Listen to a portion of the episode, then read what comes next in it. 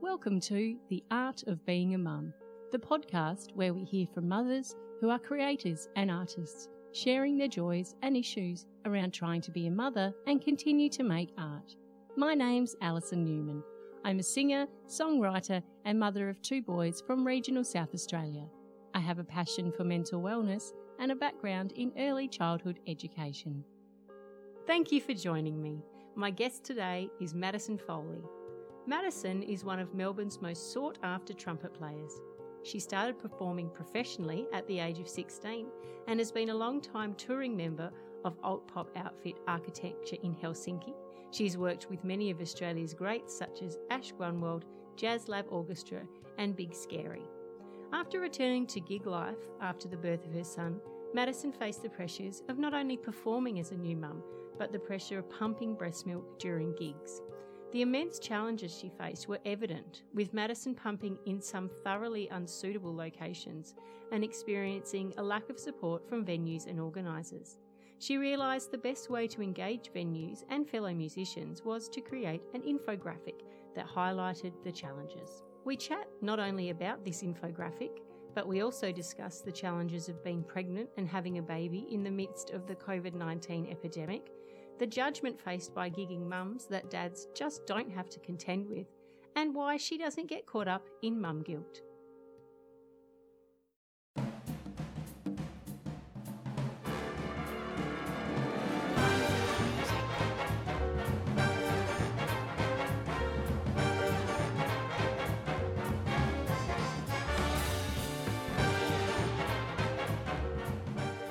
Welcome to the podcast, Madison. It's lovely to have you today. Thanks for coming on. Thank you so much. I'm very happy to be here. Very excited. So, you play the trumpet. Tell us how you got into playing the trumpet. So, my my dad uh, is a was a brass band, still is a brass band leader um, in the community, and um, taught music at school. And so he came around to our primary school actually, and they had all the instruments out. So they were starting a primary school band program. I was all of five years old at the time, I think, maybe six. And um, I walked up to the guy, I'm a precocious little six year old, and I go, hi, I want to know which is the loudest instrument. I want to play that one. And so they handed me a cornet, and the rest is history. um, you know, so going up through, you know, started in primary school, went through the local community bands, then into high school, played the whole way through. Um, you know, ended up doing it at university and, you know, just never put it down again since I was five years old, basically. Aside from a couple of small breaks, but yeah, been uh, pretty constant in my life. So, what? How many instruments do you play? Well, look. Well, I play the trumpet well. Uh, poorly, a lot of them. I can play very bad keyboard and very, very bad bass. Nearly, no, mostly bad drums. Um, I can play a little bit of trombone. I can play most of the brass instruments. So I can play a bit of trombone, a bit of tuba, a bit of French horn. Um, although my trombone playing sisters would probably beg to differ. Um, but you know, they not none of them really get a lot of love now. It's mostly just the trumpet, because um, at some stage in your life you kind of have to um, focus in on one thing, which has never been my strong point. I've always been someone who does everything. So, uh, well, I can play the trumpet. um, so I read that you started playing professionally when you were 16. So, what sort of gigs were you, did you start off with? What was sort of the stuff you were doing at that age? Um, so at 16, I was, my mum would take me down to the pub to go and watch um, uh, friends of mine, Johnny Wonderpants, who I still play with now, all of what's that, 16 years later. So that was, they were some of my first gigs. I'd go down to the pub and just sit in with them. I learned a few horn lines to some tunes. They just played covers on a Sunday afternoon and they, you know, they thought it was great. There was this, you know, little 16 year old, super keen little Maddie going, Hi, will you let me play with you? Um, and then I also at school, we, we um, formed a little jazz group and did, you know, gigs for like 50 bucks each or whatever, just um, whoever would hire us, just playing some jazz standards. So, um, which that group actually have gone on to all be quite prolific musos themselves. There's Cleo Renner, who now plays um, on Rockwiz and tours around the world with Angus and Julia Stone. There's Nick Abbey, who's over in WAAPA now, and I think he teaches there, and Will Morrissey, who plays with Vance Joy. And it's all just, you know, everyone from that little group just ended up going on to do amazing things. So it's pretty cool to look back on that now. But, you know, yeah, th- those were mostly my 16 year old gigs, either at the pub or at random corporate events that wanted to hire some kids really cheap, basically.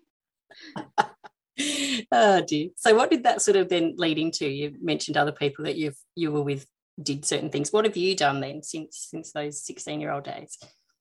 So since then I um I studied at the VCA, so I did the improvisation course there, um, which is jazz. Um, and uh, look, i am basically I'm a freelance muso, so I will do literally anything that anyone calls me up to do, so long as you know it sounds like a bit of fun and there's a bit of money in it.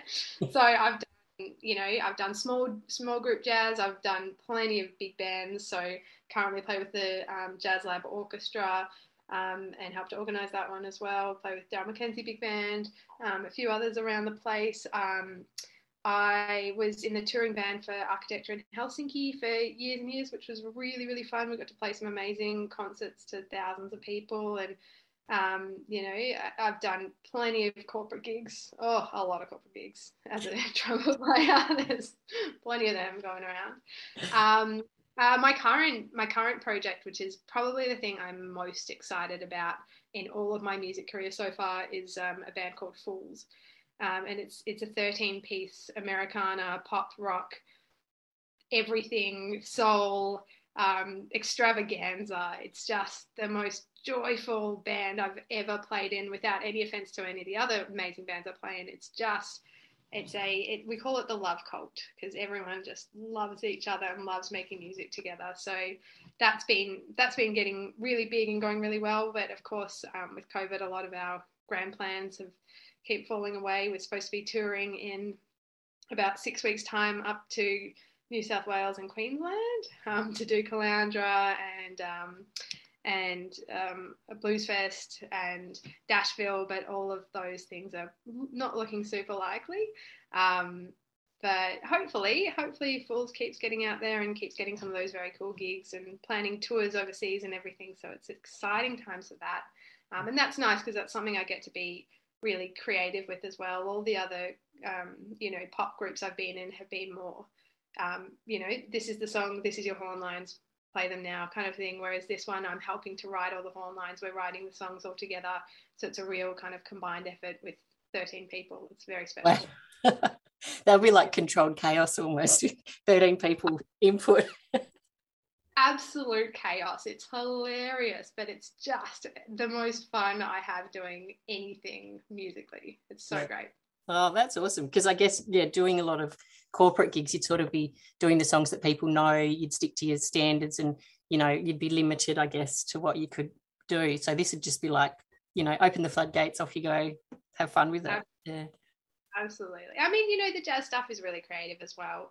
Um, and, you know, if, if I was so inclined, you know, there's there's plenty of creativity I could follow in there, but I just don't have um I don't have the focus to kind of sit down and write a whole set of tunes myself and, you know, um, kind of get that all together. It just takes so much work. So it's something that I have done in the past, something I maybe would do in the future. But for now, I'm kind of um, letting that one, you know, the, the jazz side of things, I'm just doing the big bands and then letting the creativity come out in Fools.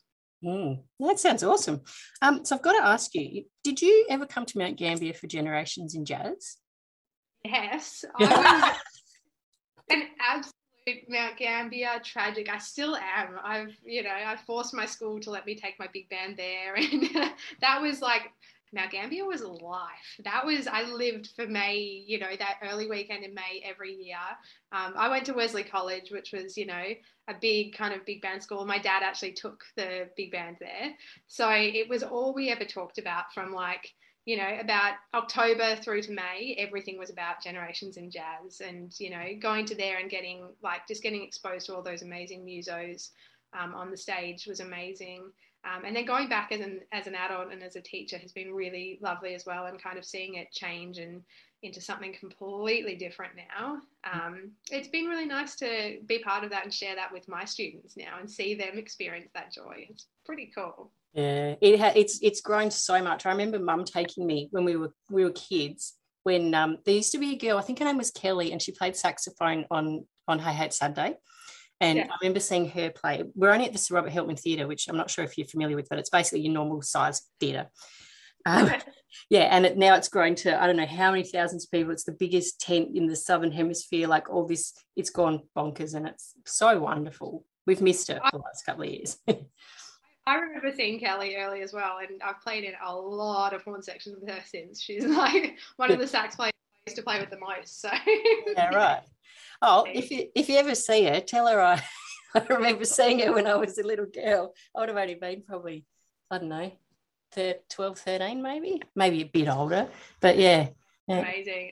It's such a generation thing, and my whole family are involved, you know, because my dad um, took the Wesley band, now takes the St. Leonard's band. My sister was taking the Lowther Hall band, um, which are just schools in Melbourne. Um, my younger sister was taking the band from Caulfield. Like it was, you know, we had all of us there. My uncle was volunteering there. So one year, you know, every year we get a, fo- a family photo at Generations in Jazz and just all have a laugh about the fact that the whole family's still there. We just can't get away from it. it's like this big reunion. you come together in May. Absolutely. It's a real shame it hasn't been able to happen the past couple of years. Yeah.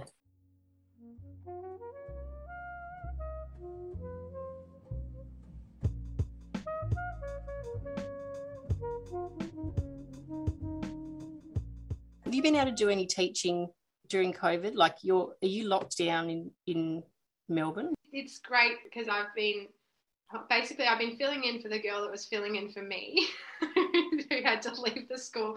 So I've been able to, you know, do my teaching, go back, look after Sam, come back, you know, do another class, go back and kind of share those duties, um, which has been really nice. It's actually been quite handy for me in terms of the everything being locked down. And you know, I've got all my resources from last year, and I'm probably one of the few teachers who actually quite enjoys online teaching. I love the challenge of it. You know, having to find different ways to present it and different ways to engage students using the technology. And it's just incredible how much we can do from home you know?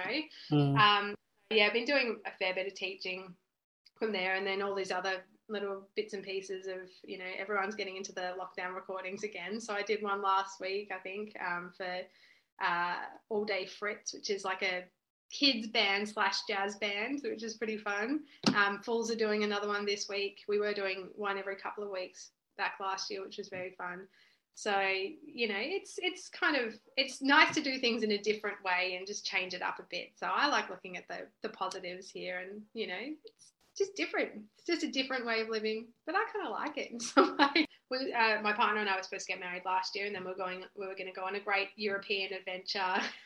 for 12 weeks. So we put all this cash aside. We've been saving our butts off to, to do all of that. And none of it happened. So, and then I was getting maternity leave and um, he's, he's kind of back at work now.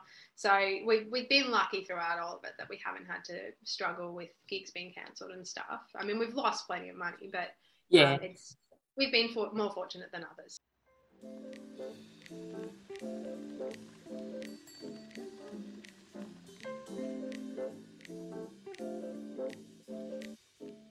So you mentioned Sam then. So tell me about your little person.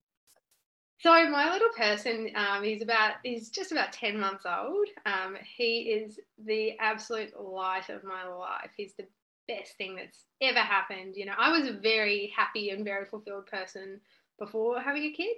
Um, but I always knew I wanted a baby. I, I, I always, not always, no, sorry, I was terrified of children until I was about 23. And then I um, actually looked after one of my trumpet idols, Ingrid Jensen in New York. I actually um, helped babysit her baby a few times just through, you know, mutual friends. And I was there and I didn't have a job and ended up kind of nannying for a couple of weeks. Um, and I was like, actually, I love children. This is amazing. And uh, from then on, it was like, all right, this is something I want to do in life. Um, so then, yeah, been with my wonderful partner Carlo, I mean, we knew each other back when I was probably 17, 18, just hanging out in the muso crowds because he's a, um, a, saxophone woodwind player. Um, he does all the jazz gigs and stuff, but more so now he does the musical theatre. Um, so he plays for all of the big shows.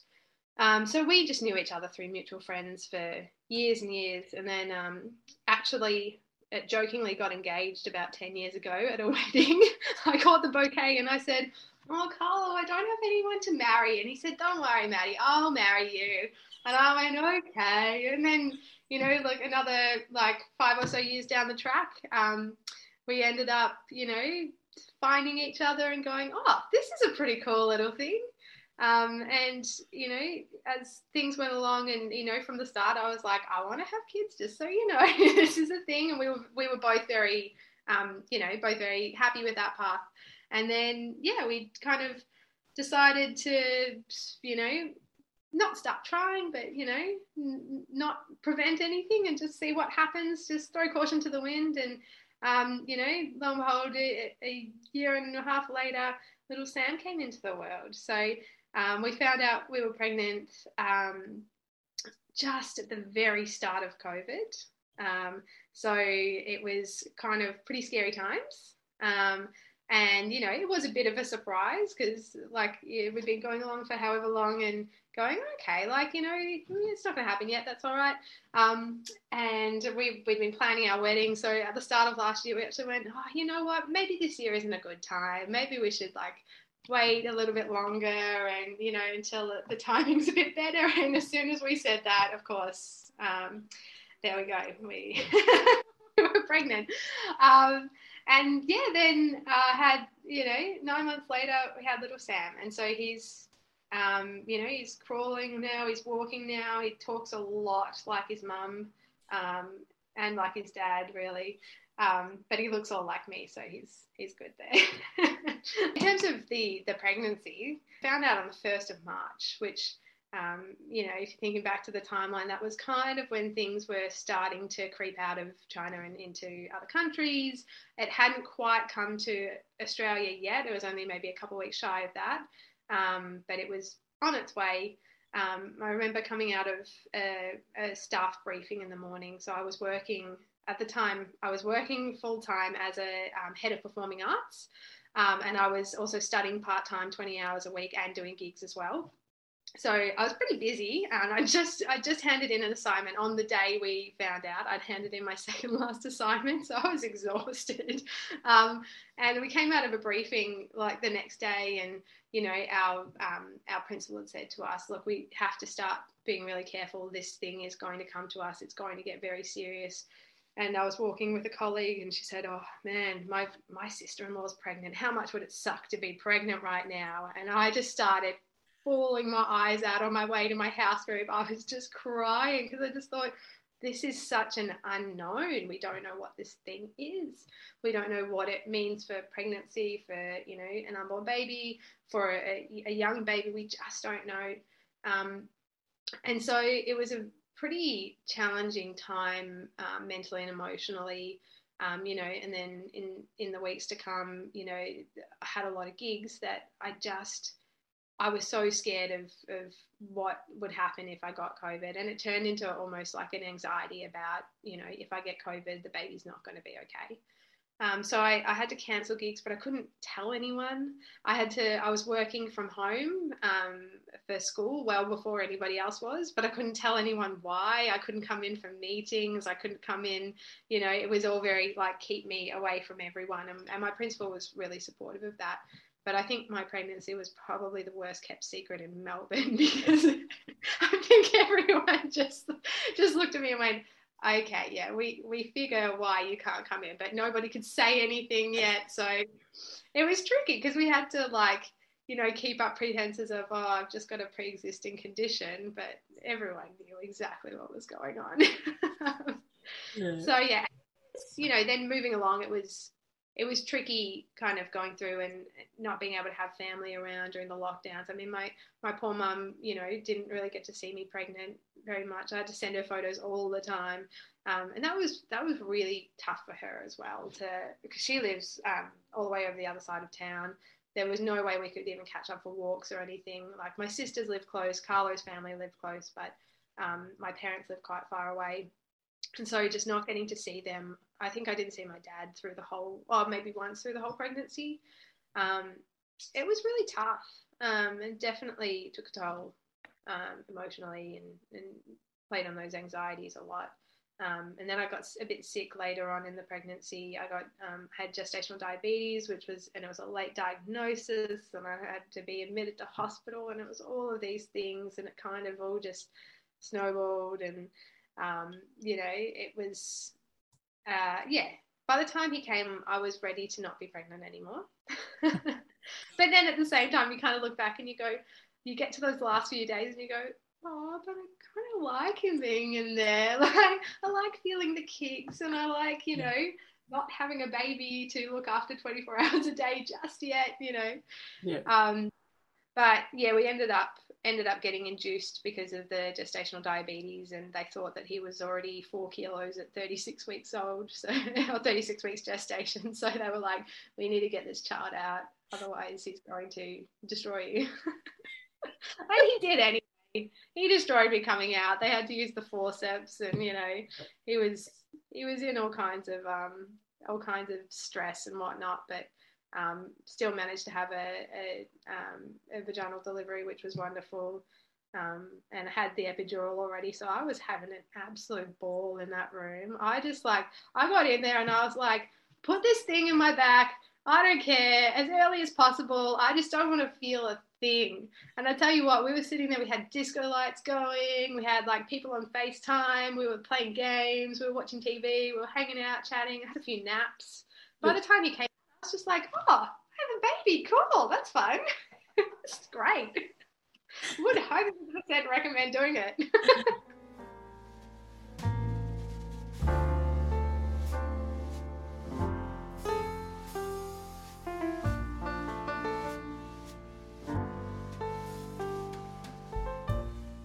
I want to ask you. I have never played a wind instrument, but I'm a singer. So I struggled a lot when I was pregnant breathing and getting the air in the diaphragm breathing. Was that an issue for you, like physically being able to play? Absolutely. I mean, I think in in some ways I'm kind of grateful for having been in lockdown for a lot of the pregnancy, especially the later part, for that reason. Because I didn't ever have to push myself to a point where I went, no, I can't do this anymore. Because all I was doing was um, like ISO, like ISO recordings kind of thing. And so I could do as many takes of them as I needed. I could do them in a few shots if I needed to. And I was like, if you see the, the last Fools recording, I had quite a pregnant tummy, and you can see me being like, get the air in. I mean, it was hard enough just going for a walk around the block, let alone getting enough air to play the trumpet. So I think um, if if I had been in in normal life trying to do that, I think there probably would have come a point where I just would have had to go, no, no more.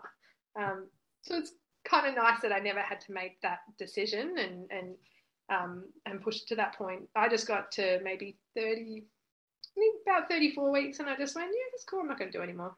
That's fine. I've got nothing up. I don't need to. I was still playing for work up until that stage, just playing along with my students and whatnot. Um, yeah, definitely the breathing thing is hard. luckily, you know, as soon as the baby's gone, like that all goes, you know, your organs move back into place and it's like, oh, I can breathe again.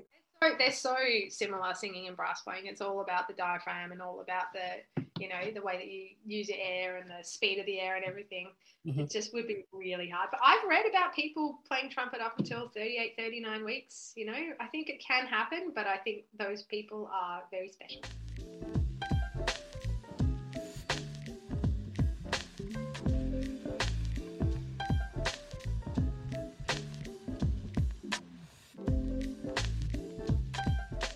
I first came across you on the Mother Lode website, and you've done this amazing article and infographic about the challenges of pumping while you're gigging. And I just related to that instantly. And I was like, oh my God, I get this totally. I understand. I've pumped in some wacky places and some weird times. And I thought, this is wonderful that someone's actually done something about it. So tell us how that came about. Look, I'm, I'm trying to do something about it. You know, it's it's such it's probably the biggest challenge I've faced as a parent. Um, which sounds like it, it sounds so trivial, but people don't understand how hard it is and how demoralizing it is to spend all of your breaks sitting in a dingy toilet stall trying to keep all your beautifully sterilized equipment still sterile when you know there's piss all over the floor and it's like it's really tough. It, it kind of look it came about i have um when so when i was pregnant through lockdown I had to really seek out some um, opportunities to talk to people who were also pregnant. And it just so happened that there were seven other female musos in Melbourne who I knew who were also pregnant. And like, so one kind of emailed me and then said, Hey, Maddie, I saw you're expecting a baby. So are we. And then another one, Hey, Maddie, I, uh, we're also pregnant. Oh, hey, like, and so it just kind of, they all started writing to me and I went, wait a second, maybe we could turn this into a group. Um, so we started our uh, our what do we call it, Muso Mums group, and it was a like a, a Facebook Messenger group, pregnancy support group. We'd do Zooms kind of every week or two and just talk about what was going on, how we were feeling, shared, you know, um, experiences of pregnancy, um, all of our fears about, you know, post um, you know, giving birth and what that would look like, how we were going, you know, everything. And it was just the most beautiful group. They still are the most beautiful group of humans who just kind of pump each other up and keep each other going. And so now it's turned into from a pregnancy group. Everyone's now had their babies, and it's a um, it's a you know parents group. Um, and we we catch up, you know, pre-lockdown. We we catch up every um, so often. We get our bubs together. They have a play. We have a talk or a drink a beer or whatever, you know, whatever we can do. Um, all the guys come along as well. They're mostly musicians as well.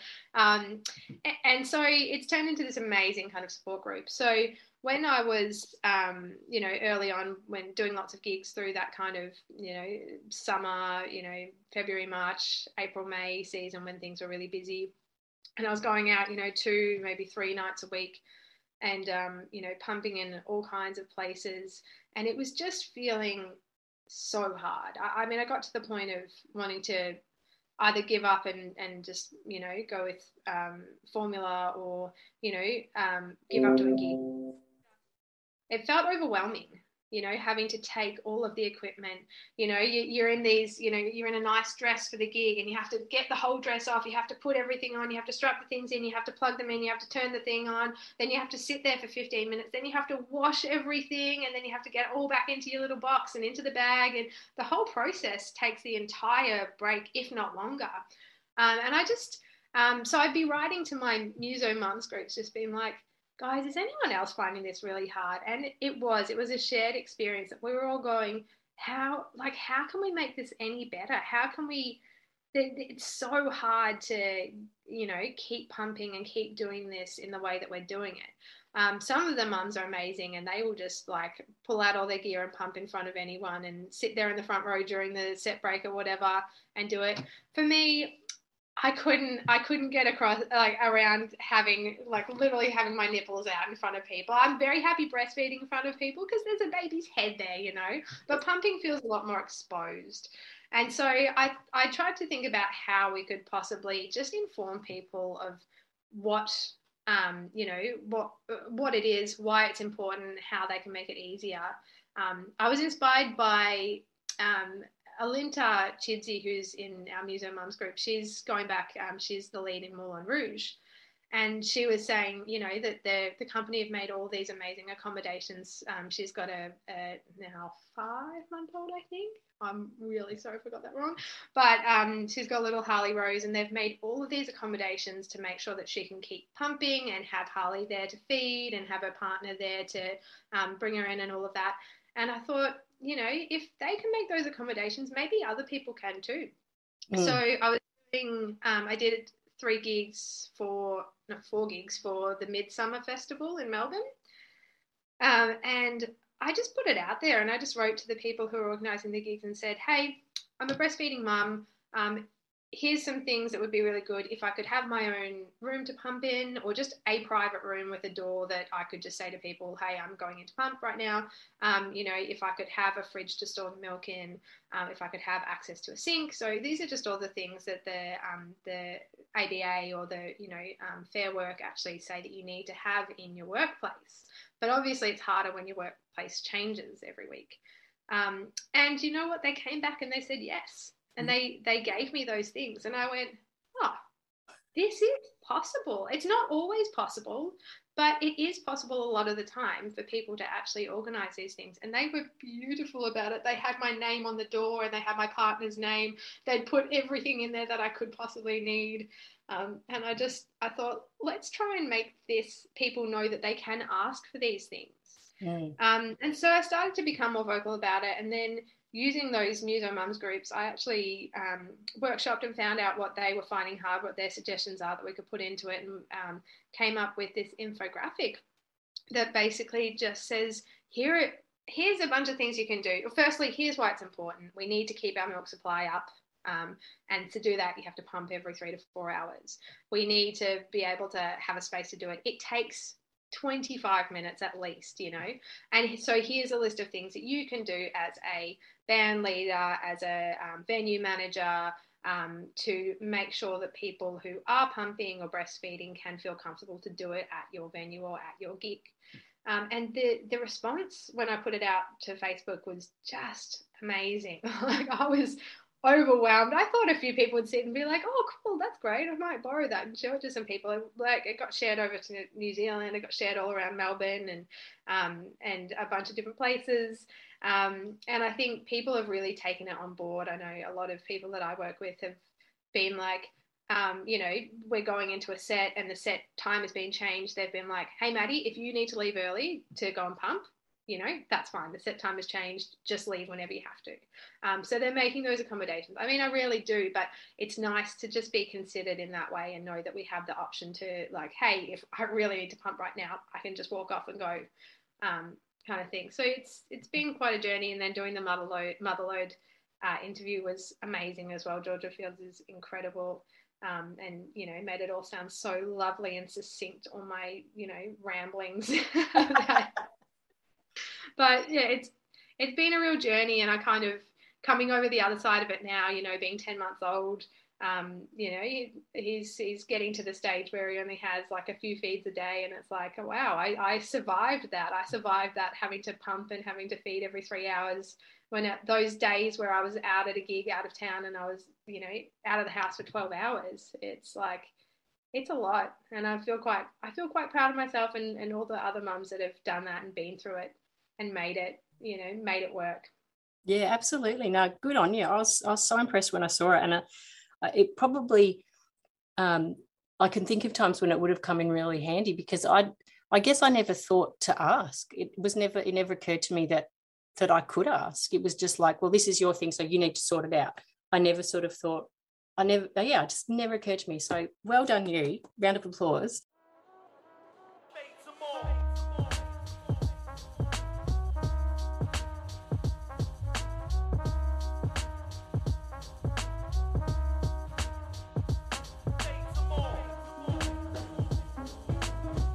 On the interview with the Mother Lode, you said something like times when you'd been pumping in a really yucky toilet stall and you know close to tears and you wondered was it worth it?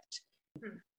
probably not at that moment but later did you sort of you obviously thought that it was because you kept going. It was really important to you to be able to maintain that milk supply for your baby but also you know it was important for you to to keep playing and to to keep that part of your life really active as well Absolutely. I I I know that I'm a better mum because I have my music as well. I really feel that deep down in my soul that that having the music, especially, um, you know, and like doing the corporate gigs and everything, it's a bit of fun, you get a bit of money, it's pretty good.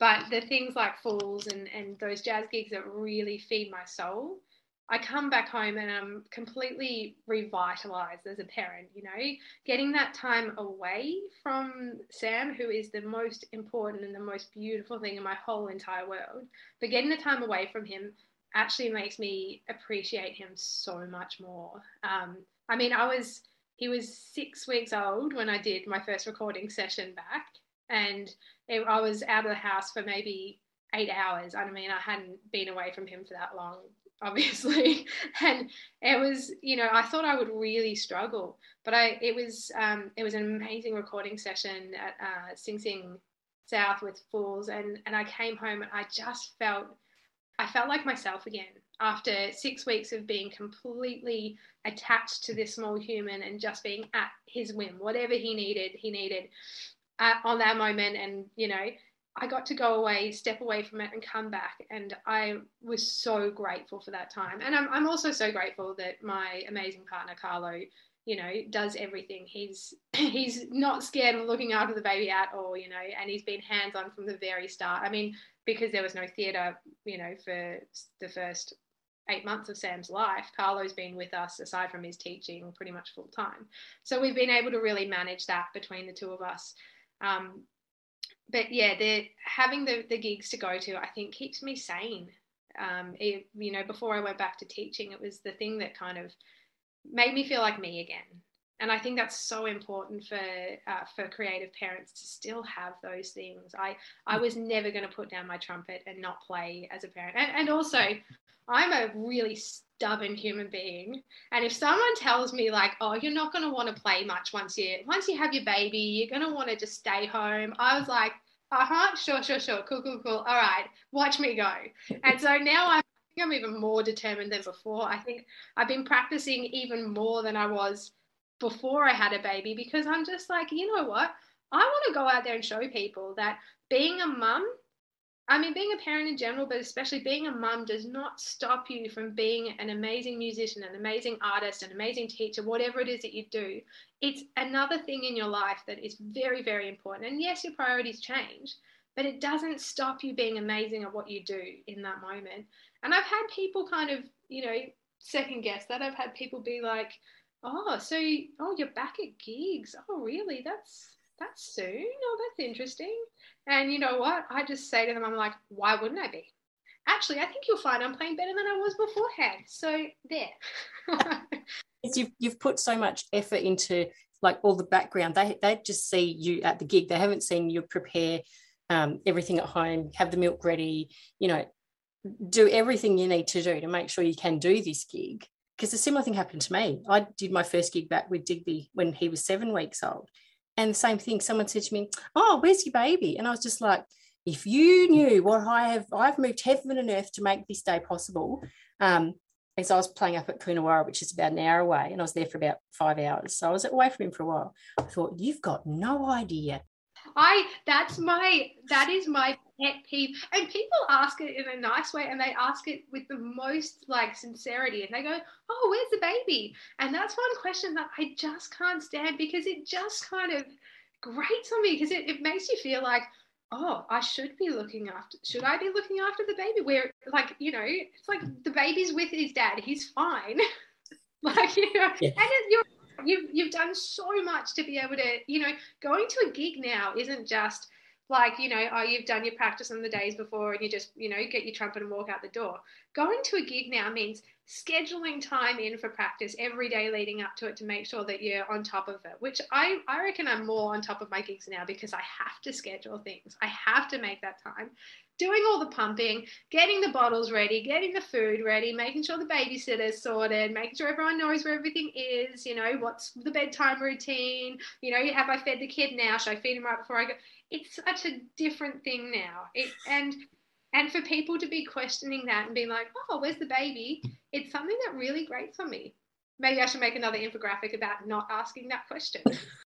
I think I I just um, I'm very passionate about um, you know uh, I am you know low key quite a feminist and one of the things that really bugs me is you know when I think about would people ask a dad about that? Would they say, do you, you know, is there dad guilt? Or, you know, a dad comes into a gig or goes to work and someone says, oh, where's your baby? That doesn't happen, you know?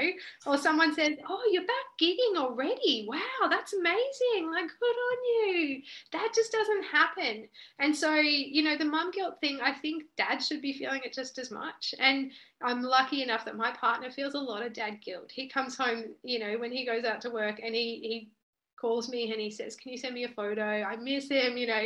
And and I think that the the feeling that it should be all on mums to be there and to be looking after everything, it's not fair, it's not equitable. Having said that, you know, we do, of course, we miss our kids. Like I miss Sam so much. When I go out to a gig, I do miss him and I look at photos and I show everyone photos. And, you know, I miss him and I go, oh, but no part of me ever feels like, oh, I should be at home. It's not fair to him. Because it, it wouldn't be fair to him if I was at home all the time and I was a sad person because of it. And so that's where I just think you've got to look at the balance of things. Yeah, he's going to miss me for a few hours, but I'm going to be a better mum because of it. And I really truly believe that making, like doing the work that we do, anything that makes you feel happy and passionate, um, you know, that makes you a better person and a better parent. And so you can't feel guilty for taking that time. And I really do. I, I look at music completely differently now. You know, when I go out to do my gigs, it's not like, oh, I gotta go do a gig. Blah, blah. Now it's like, oh, this is my time. This is my time to do something that makes me feel really good and, and nourishes my soul. And that's going to make me feel better about being at home. So I don't know if I answered the question at all, but my take on mum guilt is, you know, don't feel it. Just don't. Because we're allowed to go out and do these things to nourish our souls too. It's so important. I think mums often get put into a mum box and people go, you should be looking after your kid. You know you shouldn't be doing things for yourself. And that's that that kind of um that's what i'm looking for? Like you know we completely surrender we're expected to completely surrender everything about ourselves to be a parent. But it's just not feasible in the long run if you want to be a happy and whole person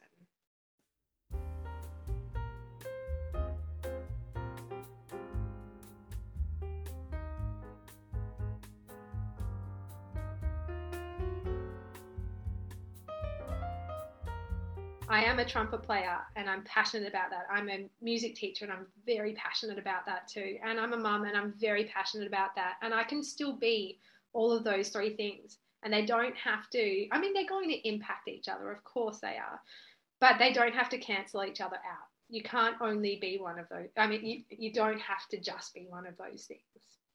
Um, and, you know, I think keeping my identity has, like I said earlier, it's kept me sane. It's, it's kept me feeling like parenting is the most amazing thing on earth. And it truly is because I've been able to keep that part of myself and share it with Sam too. Like he's come out to a bunch of gigs, he's got his little headphones on.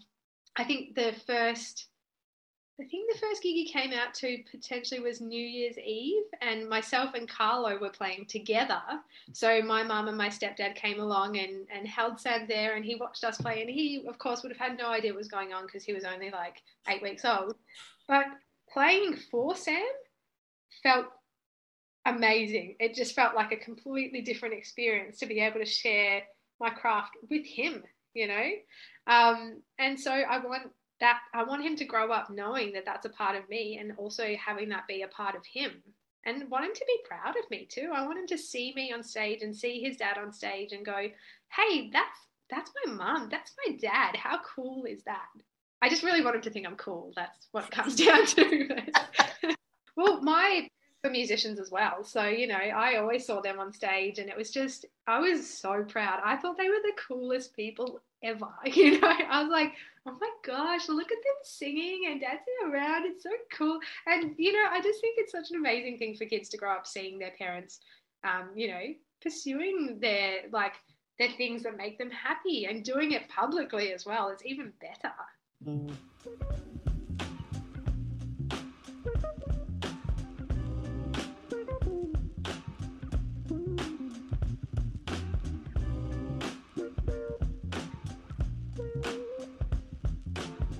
Did it surprise you? You know, there's been so much change in terms of how breastfeeding has been accepted over the years. It's taken, you know, it's taken a while, but breastfeeding is commonly accepted pretty much everywhere now, um, even if it might annoy someone. But did it surprise you then that the pumping of the breast milk was just no one had any idea about it? It it's surprised me because I didn't know anything about it. Yeah. So when I had Sam, and I like I knew about breast pumps, and I knew that you you you could pump milk so that you could feed them from a bottle. That's all I knew.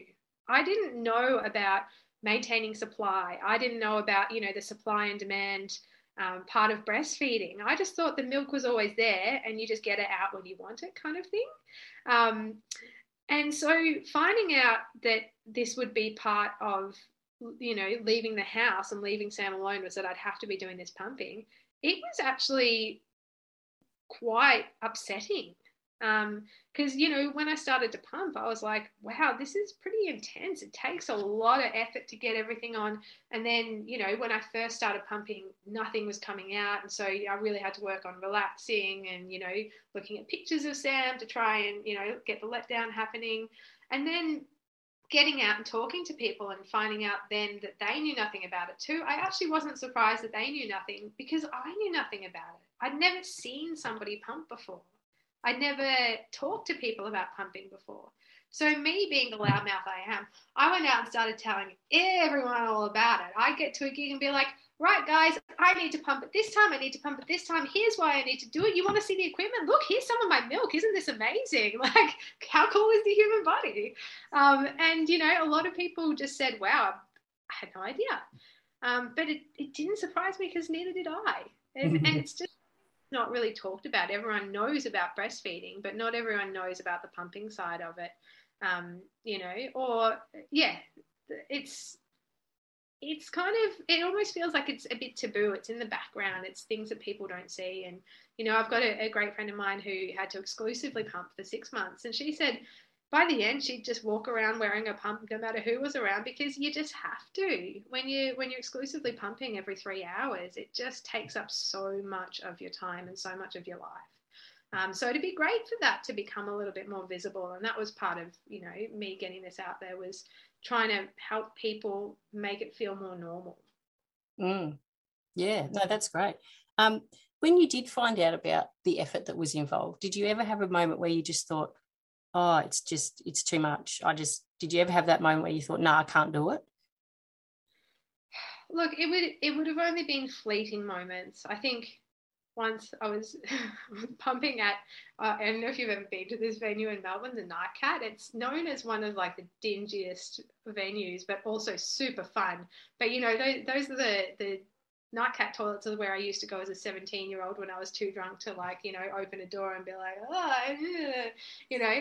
And I was pumping in there and sitting on the thing and just going, oh, I can't touch anything. And I was like, this sucks. This sucks. Like, should I just do formula? But I really, I really just wanted to, and it was almost like a challenge within myself. I just wanted to see how long I could exclusively feed for. And you know, I just felt I feel so privileged that I was able to breastfeed, and not everyone can. Um, you know, for medical reasons, for you know, mental reason, mental health reasons, there are so many people that just can't do it. And I, you know, it came so easy to me. I was like, I'm not, I'm not going to take this for granted. It's amazing that I can give my kid the very best nutrition in the whole world for him. There's nothing better than breast milk. Um, I'm going to make the most of this and so I, you know, I had my moments of wanting to give up, but they were fleeting. And, you know, I kept going with it and I'm still going with it now. He still feeds about, gosh, about six times a day at 10 months old, which is a lot. but, you know, we just do it. And it's, I've not ever been, you know, some people, um, you know, they say, oh, I love breastfeeding so much. Like it's a really beautiful bond between me and my baby. I'm not one of those people. I don't know why. I didn't get that gene that was like, oh, this is so beautiful and loving. I do it because it's easy and because it nourishes him. Um, and, you know, there are bits of it that I like. It's just a lot easier, mostly. um, you know, but we, we've we've kept going, and, and I'm really glad that I did. Mm. Like, good on you. Yep, good on you.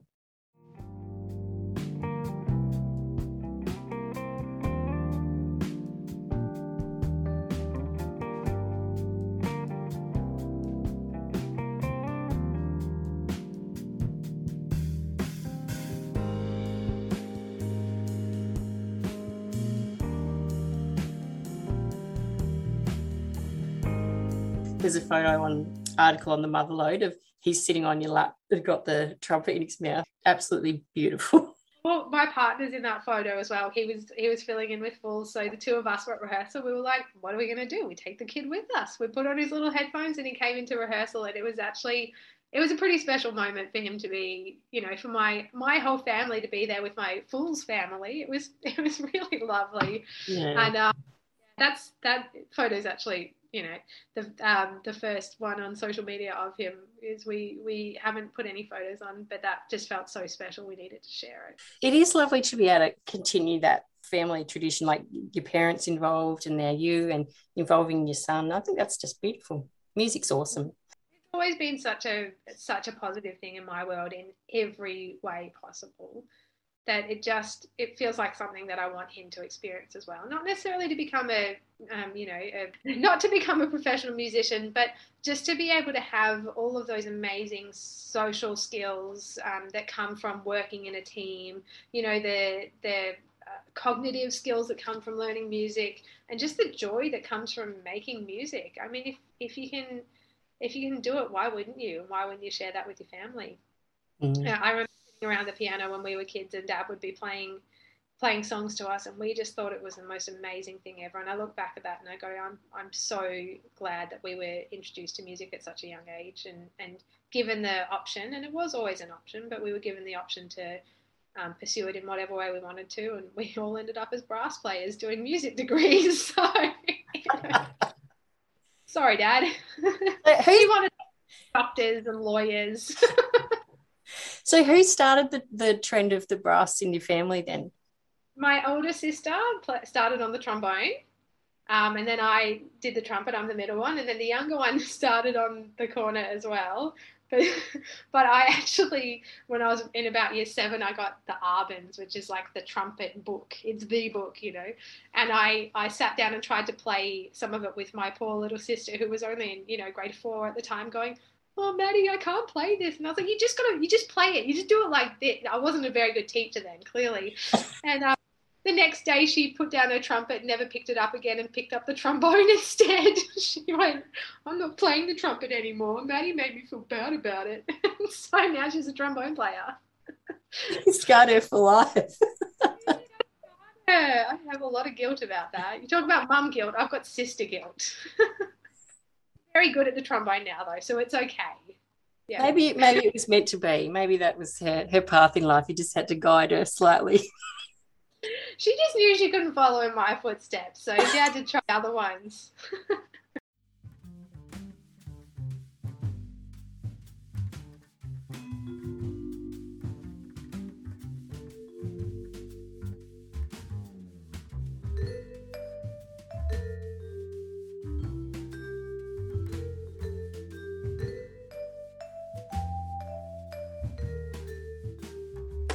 also want to ask you, you said before about you, your muso mums.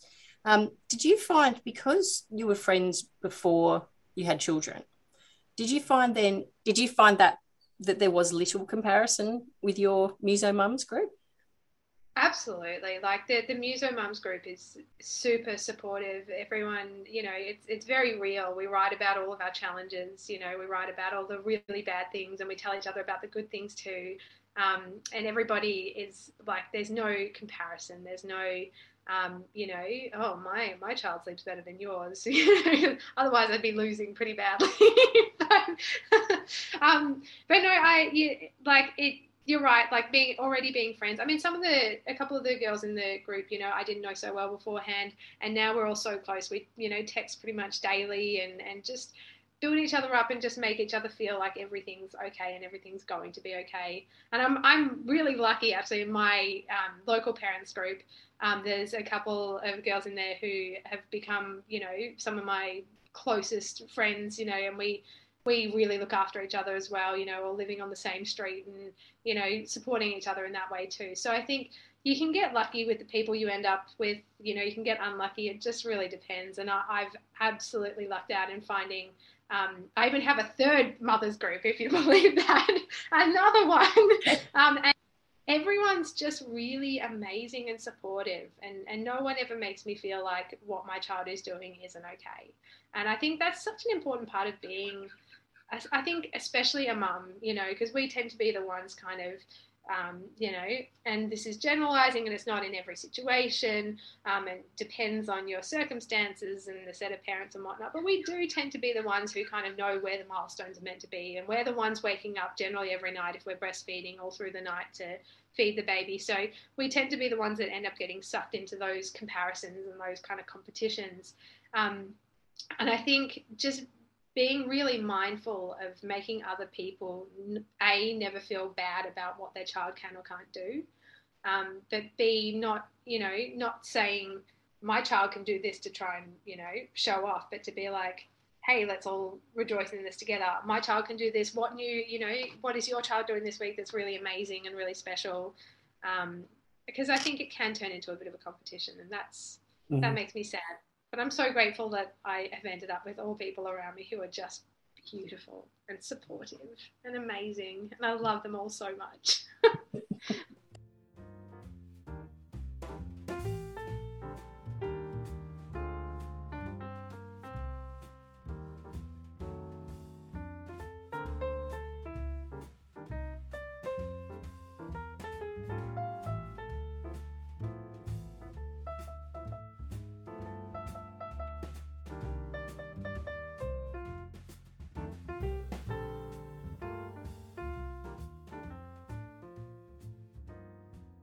life after baby really has made me kind of consider how much free time I had beforehand, even though I was working like I was doing like 70 hour weeks and still getting to the gym three or four times a week and still had free time outside of that. And now it's kind of like probably the biggest surprise has been just how time consuming a child is. You know, I kind of thought you'd put them down for a nap and then they'd sleep for a couple of hours and you get stuff done and then you come back to them. Um, and my child, beautiful Sam, he is the most incredible child in the world, does not like sleep. I think he's allergic to sleep. So, you know, his naps are sometimes only 15 minutes. Um, you know, if we get really lucky, it's an hour. Really, really lucky, I think once or twice he's done an hour and a half um, on his own. Um, and, and I think, you know, a big thing as a musician has had to be prioritizing and scheduling. So sometimes now I have to practice the trumpet with a mute in at 11:30 p.m. because that's the only time I get to do it. And I think you know, everyone said to me beforehand like you you you won't even know what you used to do with all your free time and I was like, dude, I'm pretty busy. Like I know what it feels like to not have free time. Now after having a kid, it's like I I know what it feels like to never have a moment to yourself because literally now any um, and I say literally in the actual way it's meant to be used. If I have free time, I'm off into the studio to practice. Um, if he actually goes down for a nap, it's practice time. And so now I pretty much don't ever have any time to myself without the horn on my face.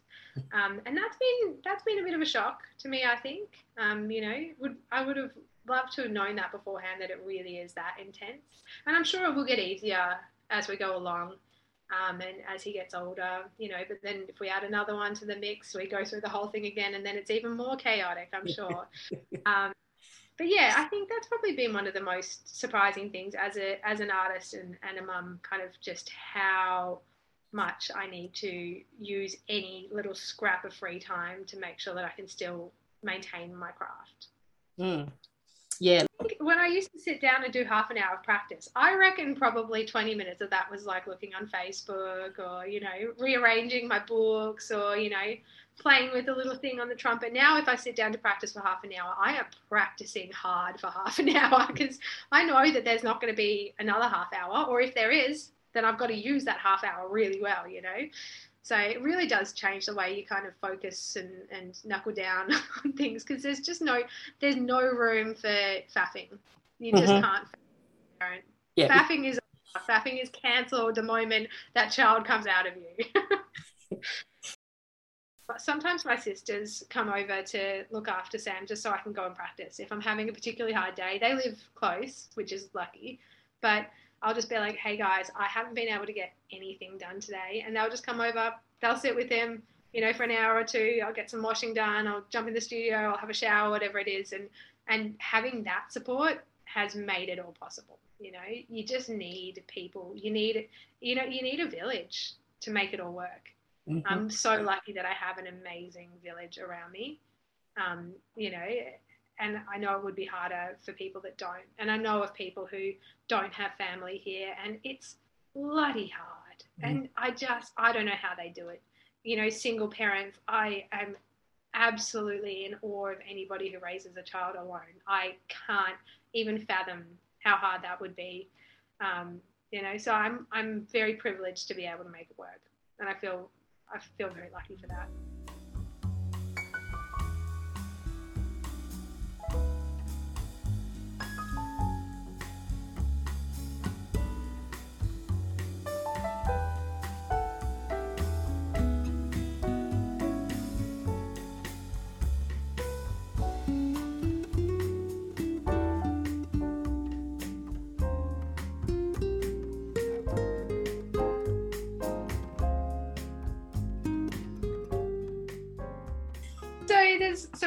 Exciting stuff coming up with Fools. Um, hopefully, we'll be doing a little mini East Coast tour at the start of October. May or may not happen. Um, but then also, we've got a gig in Meeniyan in mid October and another one in Brunswick, I think, in November. Um, so that will, all be very fun. Um, Jazz Lab Orchestra is about to do um, a re- recording for a new album, and um, they play at the Jazz Lab every month as well. Um, COVID permitting, we've, been, we've lost our first few, unfortunately, uh, our last few, unfortunately. Um, but yeah, that's those are the main things coming up. So get on board.